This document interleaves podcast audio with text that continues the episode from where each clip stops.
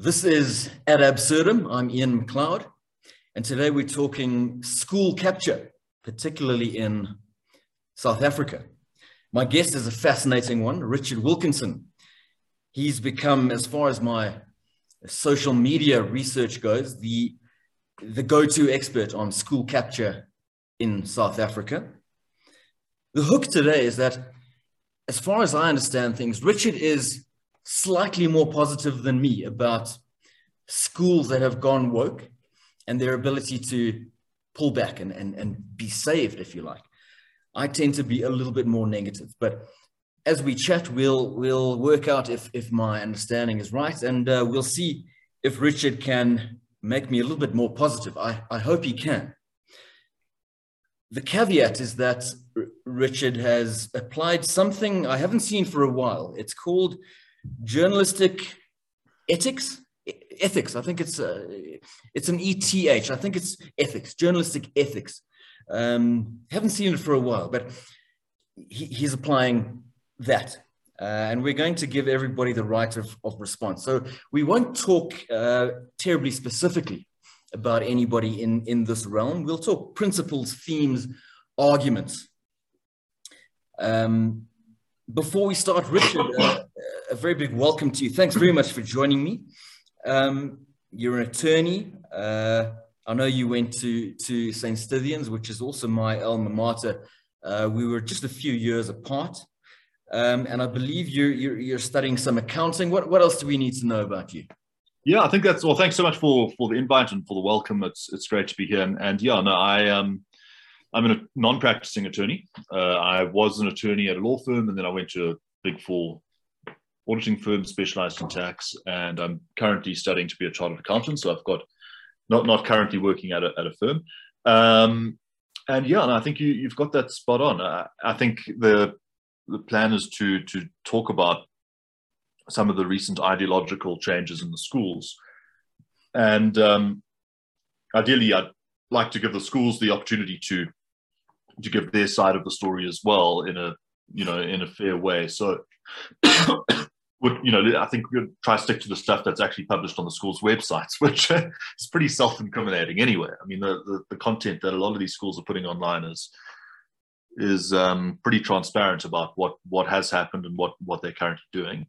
Um, so yeah i mean i'm 33 years old not married i don't have any kids but i did go through uct um, and i was there until 2011 and so i saw the start of what I saw as being quite disturbing ideas, um, what today might be called wokeness.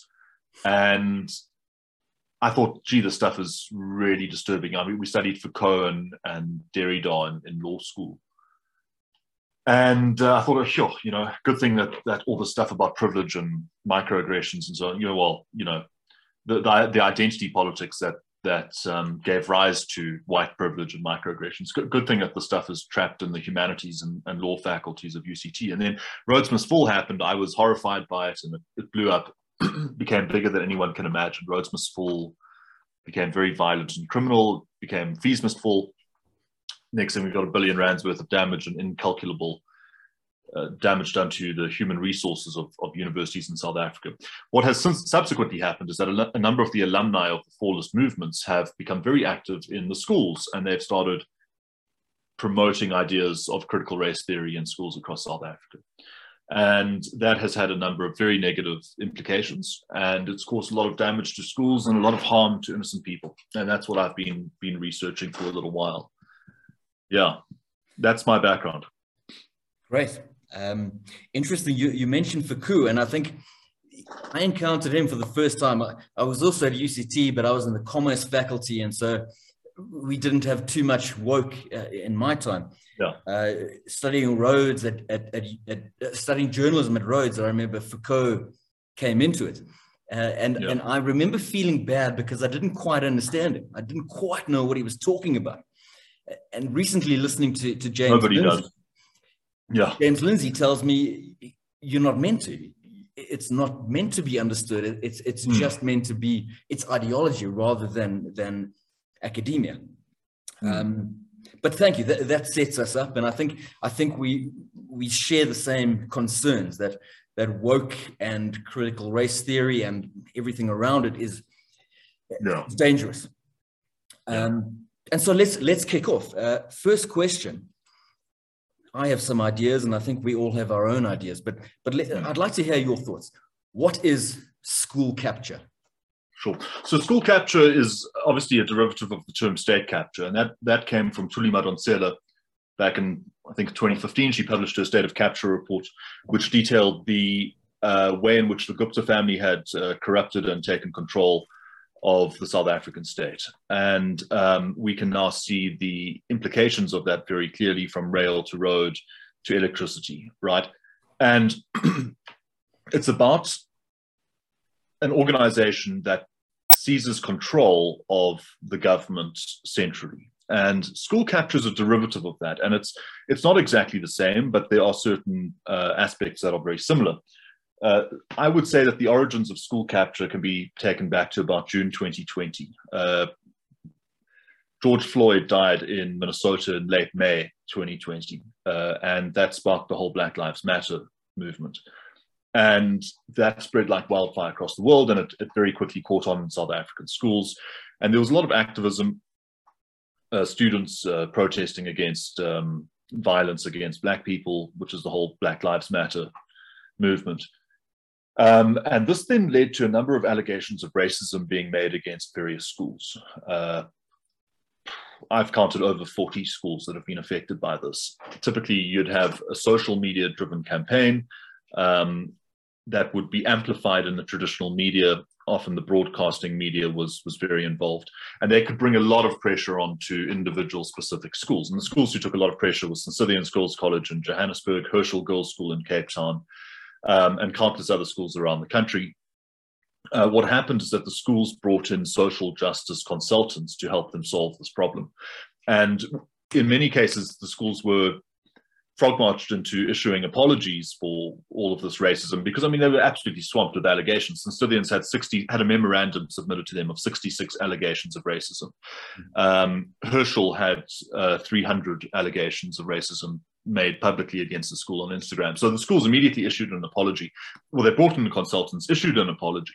Mm. Um, and then they did two things. They brought in lawyers to investigate the allegations, and they also embarked upon, upon a massive transformation process, which these schools have already been through multiple waves of transformation. But the tr- transformation of 2020 was particularly uh, strong and very much based upon the ideas of critical race theory. They transformed every aspect of the school very quickly, and in my opinion, not to the benefit of the schools, the teachers, or the pupils.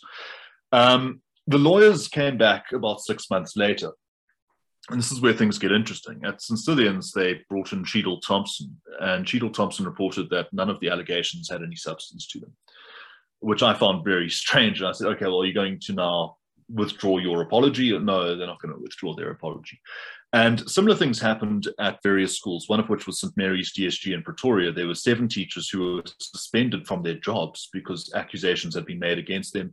They went through extensive and very stressful investigations, and, and frankly, the allegations all fell over, not having any substance. And that's that's whilst whilst taking the most generous possible approach to the matter that that really was very generous towards the complainants. Um, at St. Stithians, 53 of the allegations were made confidentially or anonymously, and, and uh, the lawyers appealed for the anonymous complainants to come forward, and nobody came forward. So I was interested in this. I see at Herschel, they investigated the 300 incidents and they decided that two or three staff members have now departed from the school. Uh, is the words that they use. They're basically effectively fired from their jobs. And I, I looked into the incidents and I'm quite concerned about the validity and veracity of those incidents. I think um, it's quite, you know, quite dubious. Anyway, um, I started investigating the activities of the transformation and diversity consulting industry, and there is such a thing. Uh, it is a rapidly growing industry. It has a number of very prominent names. And I became a bit concerned when I saw that some of the most prominent people who were making accusations of racism are actually directly connected to that industry uh, that is winning lucrative contracts to solve problems that frankly might not actually exist. And that raised some red flags from an ethical perspective. um, I then started looking into some of the abuse that has been suffered by children and by by teachers. So, uh, for example, I understand that there has been an epidemic of fake WhatsApps that have been made, where you use uh, internet technology to create a, a WhatsApp that is from Ian, but you know it's got your profile photo and your name, but the text is completely false, mm-hmm. fake, made up. Mm-hmm. Um, and then you send that to the anti-racism complaints line, and you know get children expelled from schools. Mm-hmm. Um, there's also been the emergence of microaggressions in schools, and microaggressions is another term straight out of critical race theory. Yep. And um, people are being prosecuted for the most absurd things. For example, uh, To Kill a Mockingbird is a book that was a prescribed set book, and the N word comes up in that book 47 times. And, and what's happened is the teachers often ask the girls to read in, in class, and the girl pronounces the word out loud, and all hell breaks loose. The teachers put on final warning kid leaves the school, you know, there's huge bullying of children. And so I think things have got completely out of hand when it comes to the woke side of things. Um, when it comes to other aspects of the schools that are being changed, the curriculum's being decolonized in a number of schools, um, highly racialized admissions policies, hiring policies, discipline policies have gone woke. Um, and in my opinion, this is to the detriment of the schools. And so that, that, that really is my, my work on school capture. I've been researching it for quite a while. yeah yeah, uh, uh, that uh, that really talk all night about it. Jigsaws with with with my understanding, very much the the type of thing we see when we read about woke critical mm. race theory in any context. Uh, mm. But most concerning for me is that it's when it's in a school, kids are unbelievably malleable. Uh, Absolutely. and, and you know, we, we all know how kids, we were all there. We, you catch on to um, hairstyles uh, and you mm. want to join a group. Uh, mm. and, and there's good evidence, uh, in particular in, in a book I mentioned in my, in my Daily Friend article, uh, Irreversible Damage. Um, there are outbreaks of uh, alleged um, transgenderism where mm one kid comes out as transgender and, and it may well be genuine. Uh, we, we know it's a genuine thing, but then there's an outbreak because kids are kids are malleable uh, and, and, they want to be special and, and they want to be part of a tribe, etc. Um, mm. And so very concerning stuff. Uh, next question I'd like to ask you is, is mm. where? Where is this? Uh, perhaps the, perhaps more, more specifically, is there a country, is it America where it's, it's starting and it's, it's being exported? Mm. Yeah, look, it, it, it has its origins in America. The, the, you, you can follow this upstream as far as you like. You, the, you end up with Karl Marx because that's the the you know the, the origin of this tributary of, of rivers. You know, it all flows backwards to Karl Marx. And you know, Karl Marx obviously was a German philosopher in the 19th century, came up with a set of ideas which became known as Marxism, inspired the Russian Revolution, which led to half the world being communist for the 20th century. And Marxism went into remission in the 1990s. The Berlin Wall came down, and there was great liberalization of the world, including here in South Africa. You know, you got a, a left-wing party like the ANC, which is a, very much a Marxist organization, they also got taken by the wave of liberalization and they did some good things in the late 90s and 2000s, which seems unthinkable to say such a thing now. But, you know, the ANC was running budget surpluses in the early 2000s and they were privatizing state owned enterprises, which is why Telkom today is what it is. They obviously then regressed. And I think there's been this big regression in the last 10 or 20 years where the intellectual left has regrouped both in South Africa and around the world and is now reasserting itself. And the way they did that is by ditching the class analysis that Marx used and they've substituted it with identity based analysis. So instead of talking about the bourgeoisie and the proletariat, instead of talking about the upper classes and the working classes, they now talk about black and white, or male and female, or gay, or heterosexual and, and gay.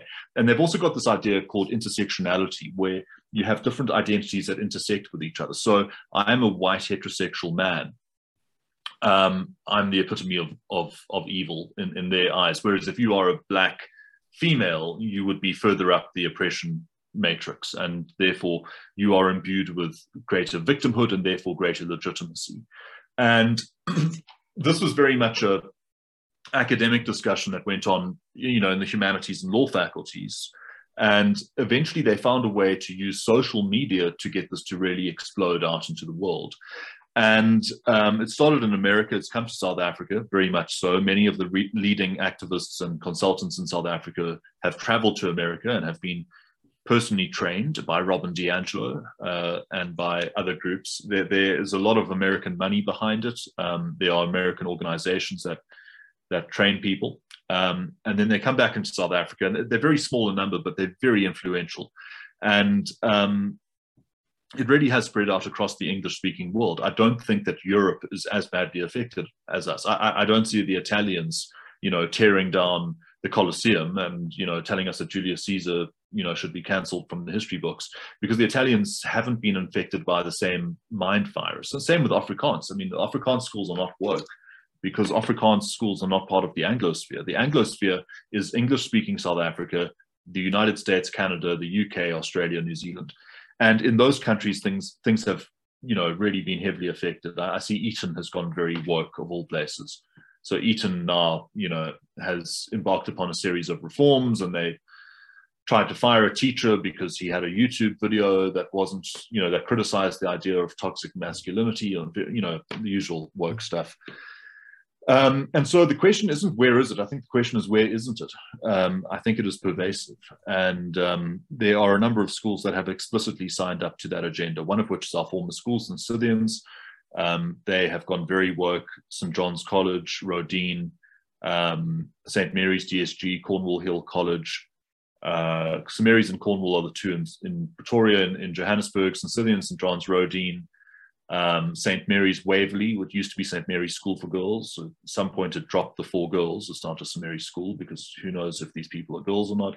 Um, and then St. Andrew's School for Girls out in the East Rand uh, in Bedfordview. Um, some of the Durban schools, uh, St. Anne's in um, KZN Midlands, um, St. Cyprian's Herschel, and Rustenburg Girls High School in particular in Cape Town. And what you'll notice is that almost all of these schools are girls' schools, right? Uh, some of the boys' schools got caught up by it, but it's, it's an interesting feature of, of how susceptible the girls' schools are um, to this ideological takeover, whereas the boys' schools, you know, will do it for 15 minutes and then go play rugby in the quad.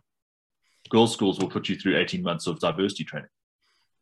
Yeah, that's something that's come out very strongly in, in the in the academia. In fact, that uh, girls when when there's an an outbreak, if you like, in a school uh, of uh, transgenderism or or alleged uh, transgenderism, uh, girls are much more susceptible.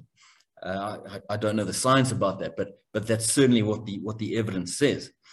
Um, and yeah, as you say, small numbers of very vocal people that resonates with me. I think it really is driven by small numbers of very radical people uh, yeah. who, who are pushing these things. And, and there's a majority that are too afraid to speak up because mm. you get called uh, sexist. You get called racist, and you get destroyed.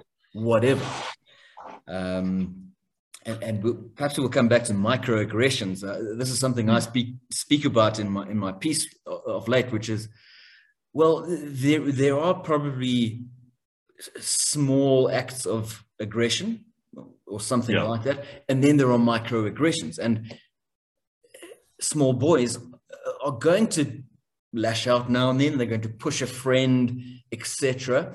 But then there's something called a microaggression, which is essentially made up and it takes any of these actions, which might be not good, and they might yeah. need a teacher to say, "Hey, uh, Mikey, don't don't push your friend," hmm. uh, but they make them into something far more evil. Um, they call them a name well, it's, it's, aggression. It's um, I mean, in a country with so much real aggression, uh, it seems absurd that we should have to go and look for microaggressions.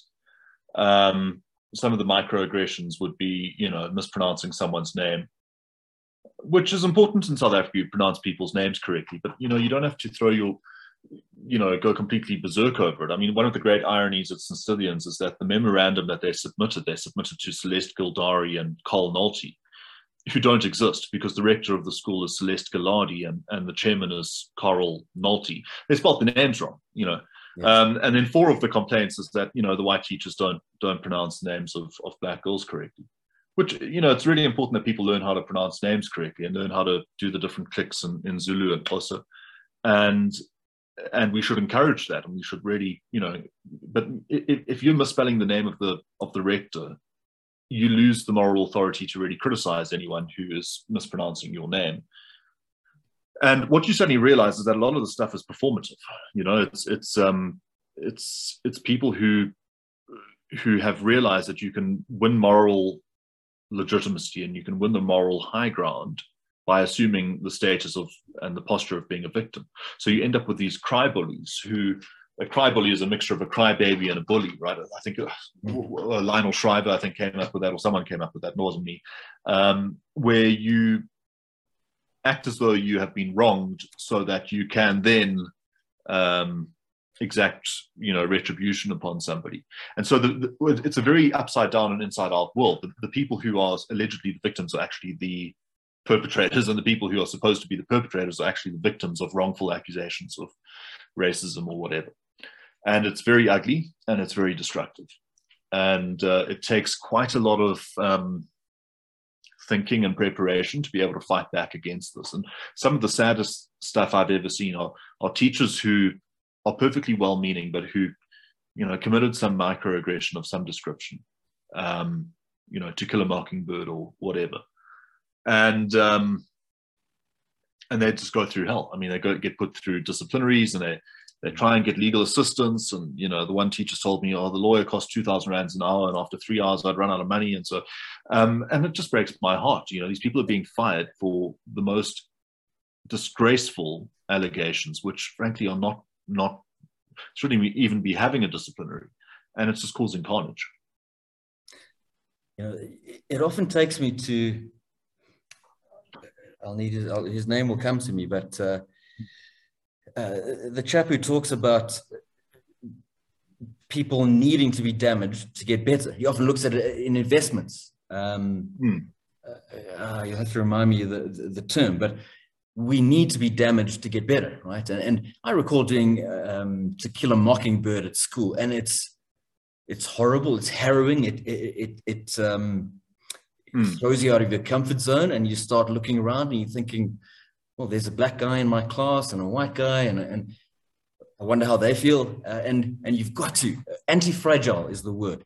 Uh, anti-fragile when you you get better when you get damaged a little bit you know, mm. it hurts, and then you you get a bit better. Uh, and I think I think that needs to happen a little bit more in in schools rather than going to lawyers and and people getting their feelings hurt a little bit. It's always yeah. going to happen too much somewhere, but uh, rather than going to lawyers, get stronger uh, when your feelings are hurt. Yeah, or, or don't, or just you know, don't don't create a system which incentivizes people to be victims. I mean, you got people going to some of the wealthiest, you know, I mean, not, not everyone who goes to St. John's or Roedean is coming from a, a well off background. But listen, if, if you're sitting in the chapel of any of these schools, you lose um, whatever your personal background, whatever the difficulties you may have in your life. Um, in this country, you lose any claim to, to victimhood. You know, so when you've got a guy like Sizwe Mpofu-Walsh claiming to be oppressed or something, sorry, I mean, like your dad got a 13 million rand golden handshake from the SABC. You went to Oxford on not on a Rhodes scholarship, you didn't get that, but you got some other scholarship. I mean, please, you, you got a PhD from Oxford. You don't get to come back and then claim to be oppressed. I mean, it's now time to move on and and build something that people want, and then build a successful company like Elon Musk. Go build cars or something, you know, or, or run a successful tourism business in South Africa. There's no end of opportunity in this country to run successful tourism businesses or start a wine label, do whatever, do something productive. But you don't get to to become a professional, you know, grievance mongerer. And unfortunately, our elite schools, um, and pretty soon it's going to be the public schools, are going to be valorizing and glamorizing and glorifying um, this behavior and that needs to stop. I, am optimistic about it because I think that that wokeness is anti-human um, fundamentally. You know, I think that human beings are positive and productive and optimistic creatures. And I think that it takes a lot to keep humanity down. And there have been ideologies in the past, whether it be Nazism or, or communism or whatever, uh, that have blanketed large parts of the world in misery, right? So a country like Russia or Eastern Europe only recently emerged from the Soviet era, and, and, and Soviet, you know, communism lasted for the better part of a century, um, and tens of millions of people died. Um, you know, even the, the Holocaust in Nazi Germany that lasted for 12 years. Um, but these phases of madness give way to something far more liberal and, and capitalist and productive. Uh, apartheid lasted for 48 years, 46 years, 43 years, whatever it is. Um, and, you know, it's almost a bit like an ice age. Uh, the ice recedes. And I believe that most children are, well, children out there are, are you know, people talk about children being innocent. I believe they are innocent. I think that seven year old boys and girls don't care about the color of their skin. And we shouldn't be putting seven year olds into racial literacy classes. And if you t- speak to the actual kids, they're miserable in these classes. They don't enjoy it. The black kids don't enjoy it. The black parents don't understand what's going on. Um, they don't want their kid to grow up thinking that they're a victim. The white parents don't want their kids to grow up thinking that they are evil personified because of their identity. Um, you know, we must be kind to everybody, but that doesn't mean that we should glamorize professional victim mongering. And I believe that there was a strong wave of wokeness in 2020 and it took its toll. But uh, increasingly, the kids are returning to the sandpit and going back to class and learning about maths and science. And, and it's actually impossible to bend the world to the will of wokeness on a permanent basis because human beings are not made for that. And they eventually just relinquish they, they snap back to being what they were which is perfectly fine frankly before the works came along and stuffed everything up.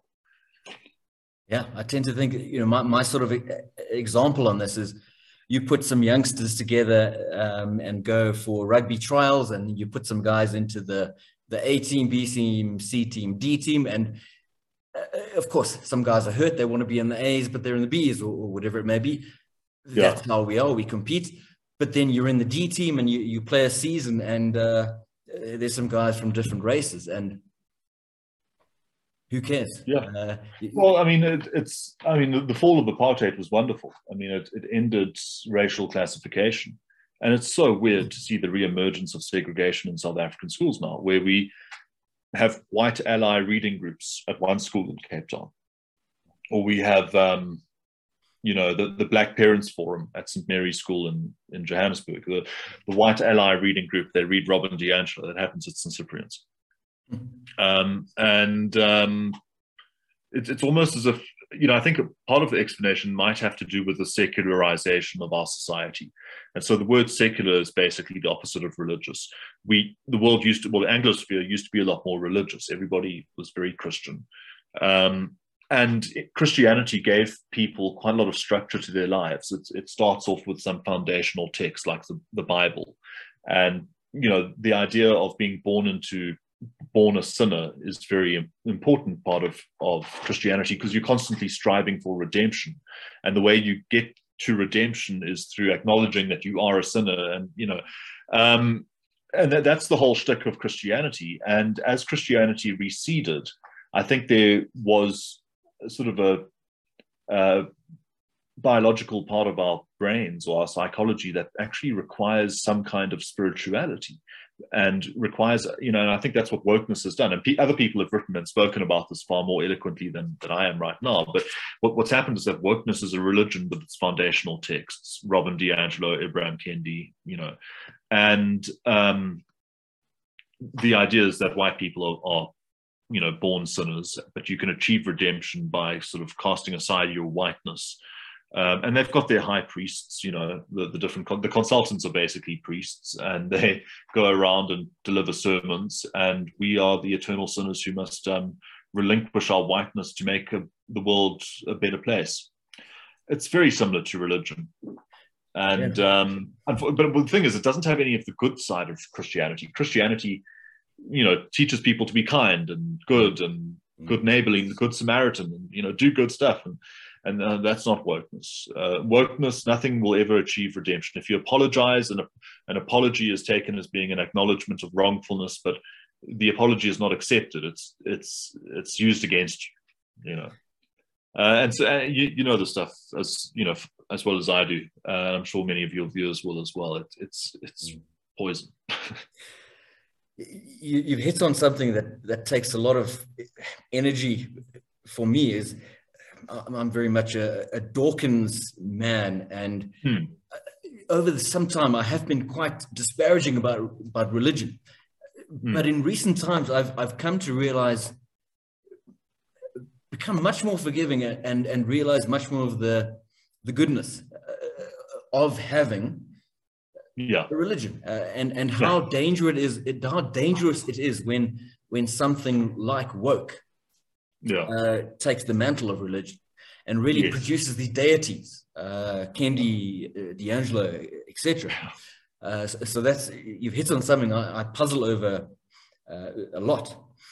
Um, I mean, uh, just to quickly interrupt, I mean, there was a thing where you know Dawkins in the '90s was laughing at at, at religion and and really knocking down Christianity, and there were you know Dawkins's cheerleaders were you know, cheering him on. Now they're like, get back in the pews, everybody, get back in church. Nine o'clock on Sunday, we want you back in church. Anything to get you away from the new religion of wokeness, you know, because whatever Christianity's faults are, we'll take them, okay? because it's right. Christianity sort of moderated itself. They stopped, you know, some of the more hectic stuff that was going on there, and it became a pretty sort of smooth down religion, you know, entirely benevolent force in almost every respect.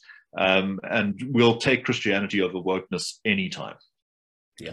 And, and it's amazing. You can see Christianity, you can see wokeness displacing Christianity in the schools. So, for example, there's a. Uh, I, I think this was our school, and happy to give them right of reply and, and to to send them. But you know, our, our school hymn was "Be Thou My Vision," right?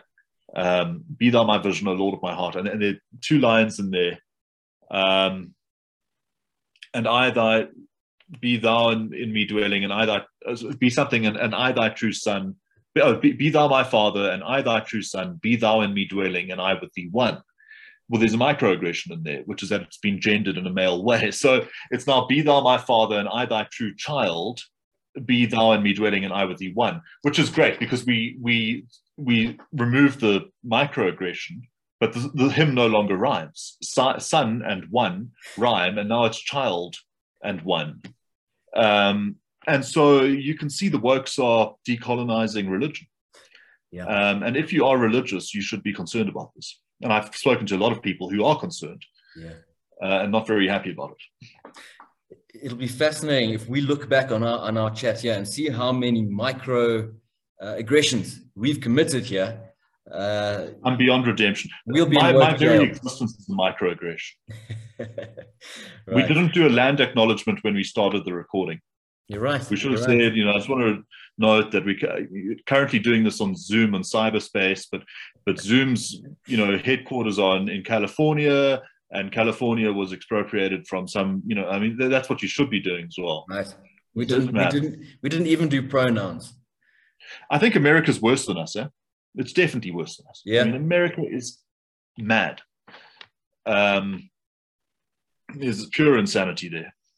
And South Africa, I think, is just not drawn into that universe as much as the woke consultants would like us to be. And this is why I'm optimistic. I think if we expose it and we kick the consultants out of the schools and we fix the discipline policies and we stop decolonizing the curriculum and we, you know, really push quite militantly for a colorblind but pro-poor way of transforming South Africa, where, you know, you say that race doesn't matter, but we do care about your social and economic circumstances. I think we're pushing at an open door because I think these guys are very manipulative, but I think they're small in number and I think they're amplified through social media. And I think we can use the same tactics against them and we can actually push them back and we can take South Africa in a direction where ultimately it is the only way you can govern this country is as a, a colorblind, identity blind, but pro poor basis. And you know, I'm trying to make a small contribution to that. I don't know how far it's going to go, but it gives my life meaning. Yeah, I mean, you've touched on, on, on the next point that I jotted down is what can we do? Yeah, I think you and I, I think, I think perhaps I, I and I are, kind of doing the same thing, and we're making we're making the argument. Yeah, um, I, I think there are two things. The first is you need to expose it, and then the second is you need to have some accountability.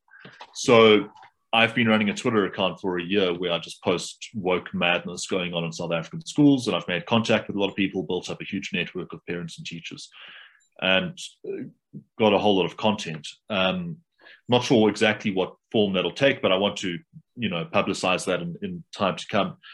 Um, and then I think some people need a kick in the shins, uh, people who make false allegations in order to drive business to their consulting firm. I think that needs to be exposed. Um, I think some of the worst abuse needs to be exposed, and I think a lot of people need written apologies. People who are falsely accused of racism, people who are, you know, fake WhatsApps and all that sort of stuff. That that needs to be exposed. It needs to be cleaned up. Um, then we need to put across a positive vision for the future, which I'm thinking of calling liberal justice. So instead of social justice, liberal justice, which is the whole Martin Luther King, more classical liberal approach to things, um, and actually try and come up with some genuine, tangible ways of making a difference, not just virtue signaling. You know, like how do we identify which families in a school are struggling financially? And then, you know, other parents can can help pack lunches on a rotational basis or you know so, some kids have got parents who can't read stories to them in english. Well maybe at break time parents can come in and volunteer to you know take on a, a six year old child who comes from a non-english background and um, uh, read stories to that child so that that child can have the benefit of of you know very important having your parents read stories to you when you're a kid so you can learn the english language. These are tangible things that'll make a difference. Our former school St. Stithians does wonderful things. I mean they've got the Thandulwazi maths and science academy every saturday. The campus is full of of poor children. I, I use the word poor. I mean all of them are black but I, I think race needs to take a back seat now for social and economic background. So have poor kids come in, you know, let's try and expand the brilliant resources of Stithians to encompass more people. Um, let's do important work with stamping out bullying of gay people, which is unacceptable and I think was a reality in our day. I, I remember, you know, some of the kids who were clearly gay having a bit of a hard time.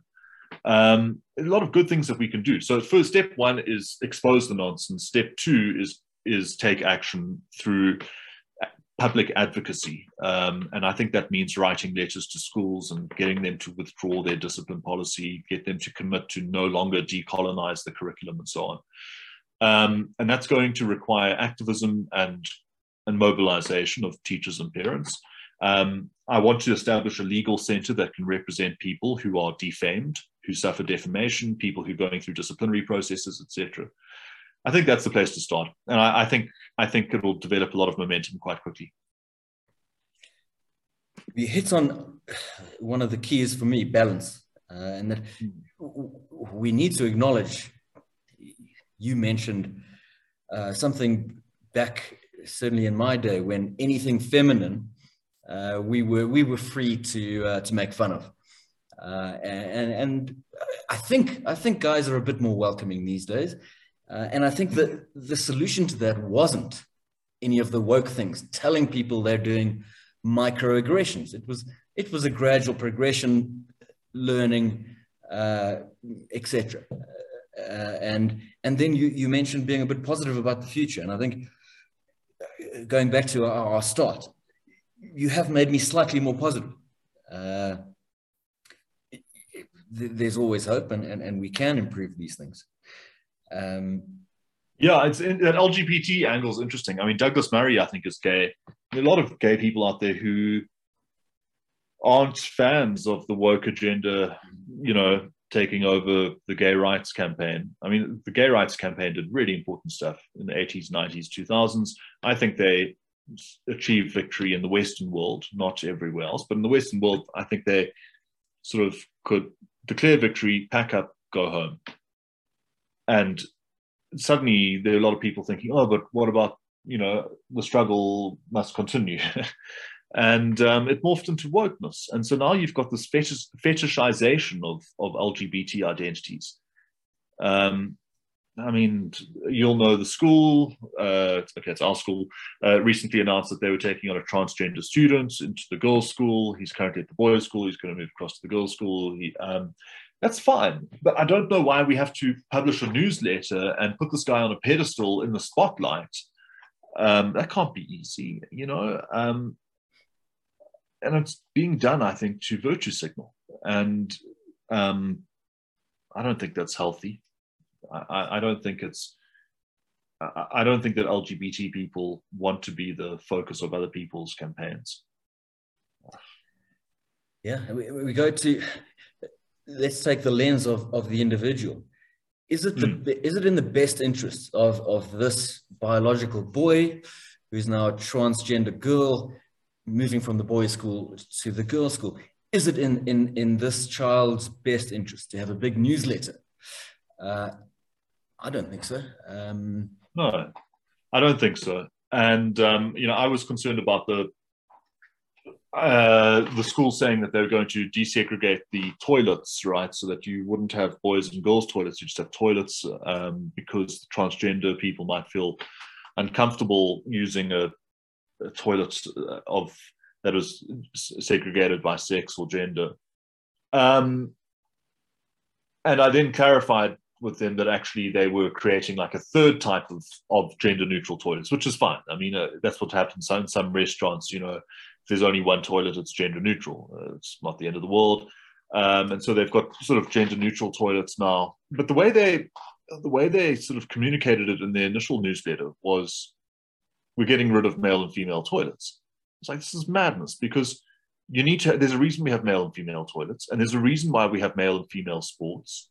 And there's a reason why we have male and female changing areas. So if you're an eight-year-old girl in grade two and it's time for swimming in physical PE or something, or afternoon swimming lessons, you go up to the swimming pool, you get changed into your costume, you go swim those kids absolutely should be changing in a room that only has eight year old girls in it, um, not having, you know, teenage boys wandering through. It's just completely inappropriate.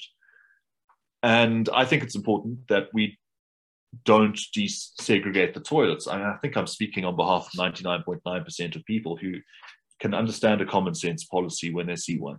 I remember at UCT when people went around tearing down the male and female signs on the toilets. I thought it was madness.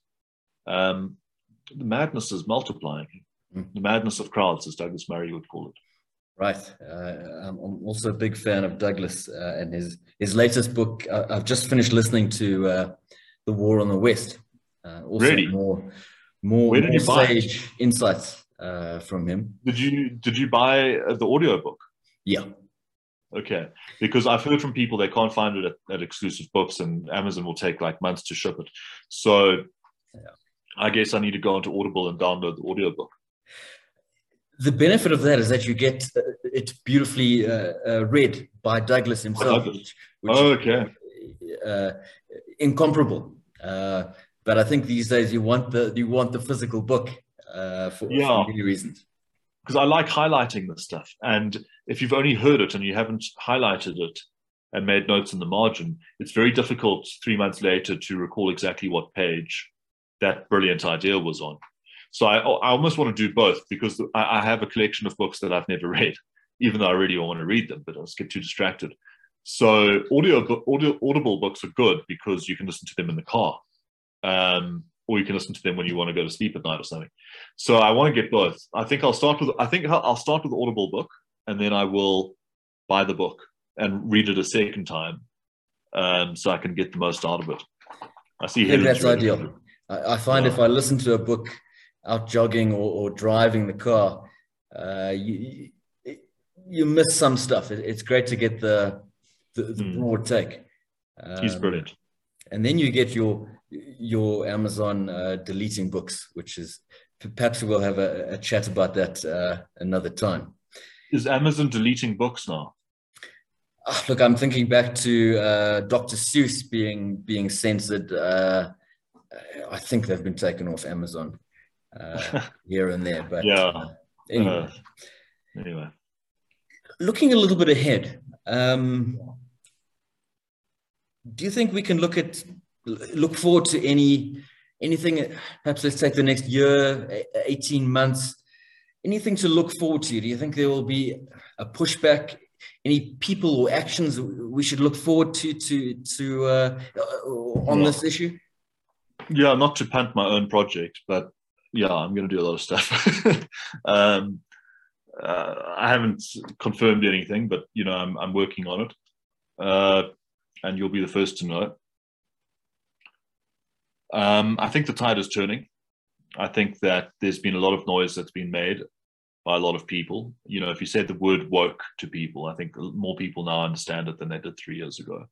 Yeah. Um, I think people get it.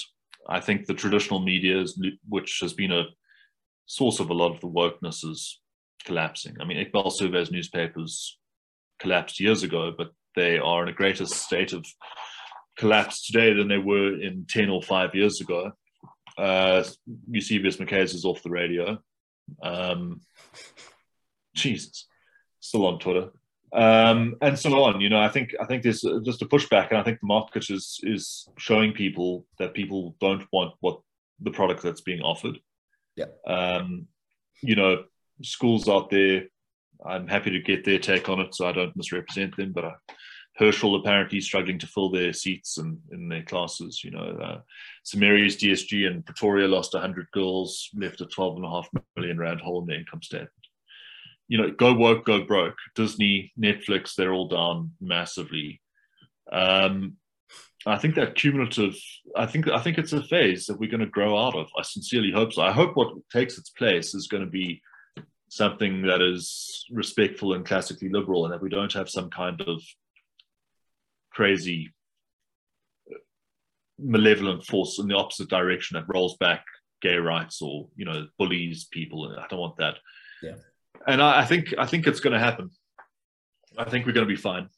Um, and this because at the end of the day i mean people have been through hell. They've been through the holocaust or the holodomor or starvation or you know and we live in comparatively peaceful and prosperous times. And as annoying as wokeness is it's not as bad as that other stuff um, and wokeness might may still lead to real harm yeah. being caused and it could get worse before it gets better but yeah. i think it's an era of our times that we're gradually growing out of more and more people are developing the confidence and the skill necessary to speak out against it yeah. um, and what I've found is that if one person stands up and speaks out, you then have more and more people standing up and speaking out. So I think let's have this conversation again in a year, and I'll let you know whether I still feel optimistic, or I can say, "Geez, I did a shitload of of activism and got nowhere and got cancelled, and now I'm living, you know, under a bridge somewhere." With a computer that doesn't work because Amazon and Apple have also cancelled me. Mm-hmm. You know, so I'm speaking to you on a public payphone under mm-hmm. a bridge in Braamfontein, and those schools are as woke as ever um, I'll let you know which way it goes, but I think we're going to be fine. Well, let's do, let's do it again. Let, let's pencil that in and, and see how see how things go. I think yeah. my, you touched on on the thing that gives me the most hope, which is free markets. I'm an yeah. Austrian school economist, and uh-huh. I think the free markets uh, the free markets in the end decide. It, it, it's the go woke, go broke. Uh, people people don't don't buy things if if they're if they essentially tell tell you you're terrible, if they tell you if you don't think a, a man can get pregnant, you're bad. They don't Who would have thought that that would be a bad marketing strategy, guilt tripping people over over their race? Yeah, that'll get a lot of a lot of people to buy your stuff. I mean, that's just so right. stupid. And the markets aren't perfect, but but I think they, they tend to they tend to do better. In fact, they hmm. almost always do better than than somebody centrally who, who thinks they can decide. Uh, and somebody who has a PhD in, in grievance studies deciding what, what children should study uh, and think at school. Yeah. Yeah. Um, See, Richard, is, that, that's really the, the original... my, my questions. Uh, but hmm. um, I'm sure we've, we've touched on things where, you, where you'd like to elaborate. Anything that's, that's, that's just uh, biting on your mind you'd like to, to finish off? Um, let's have a look at the list of questions that we were. What are the dangers of letting it continue, or um, what can people like us do? Yeah, uh, the dangers of letting this continue, I think, are are really self-evident and really concerning. I think there's a lot of psychological damage that's going to be done. I think what's going to happen these kids are going to move out into the world, the real world. They won't for a while because they're going to go to university, which is not the real world, and is increasingly just an extension of school and they're going to you know have another four years of grievance studies. But what's interesting is the kids are seeing through this. I mean, there are a bunch of twelve year olds who have spoken to their parents, and the parents have spoken to me, and the kids are like, "This is bullshit." Yeah. And the kids are going to go to university and have more of it, and it's going. To, I think we we actually sort of a bit like a virus developing antibodies in your body. I think the more you're exposed to the virus, the more you see it and understand it and actually become acclimatized to it. Um, and these kids are eventually going to get into the real world where you suddenly realize nobody cares about any of this stuff. And what people care about in the real world is can you make something that they want and which you give to them in exchange for money? Maybe you make chairs or tables or you give legal advice or whatever it is that you're doing, whatever your contribution is to this planet. Um, and if you can make something that enough people want and they give you money and you make a margin on it, you will prosper. Otherwise, you won't. And that's the secret to life. And all of this stuff is completely irrelevant to that. And I hope that as people encounter the real world, I mean, I, I, was a bit of a woke lefty back in 2007. I think I joined the ANC when I left Stithians. Um, and then you, you experience the real world and you have a bit of a jolt. And I hope what we end up with is a group of people who are more ideological than, than perhaps our generation was. We grew up in peace and prosperity after apartheid, before the current era, which I think is not as nice as the 2000s were. Um, and maybe we didn't have the same ideological grounding that you can only get if you've been through woke indoctrination or if you've been through some real hardship out there in the world. And you really come to appreciate the importance of identity blindness, classical liberalism, capitalism.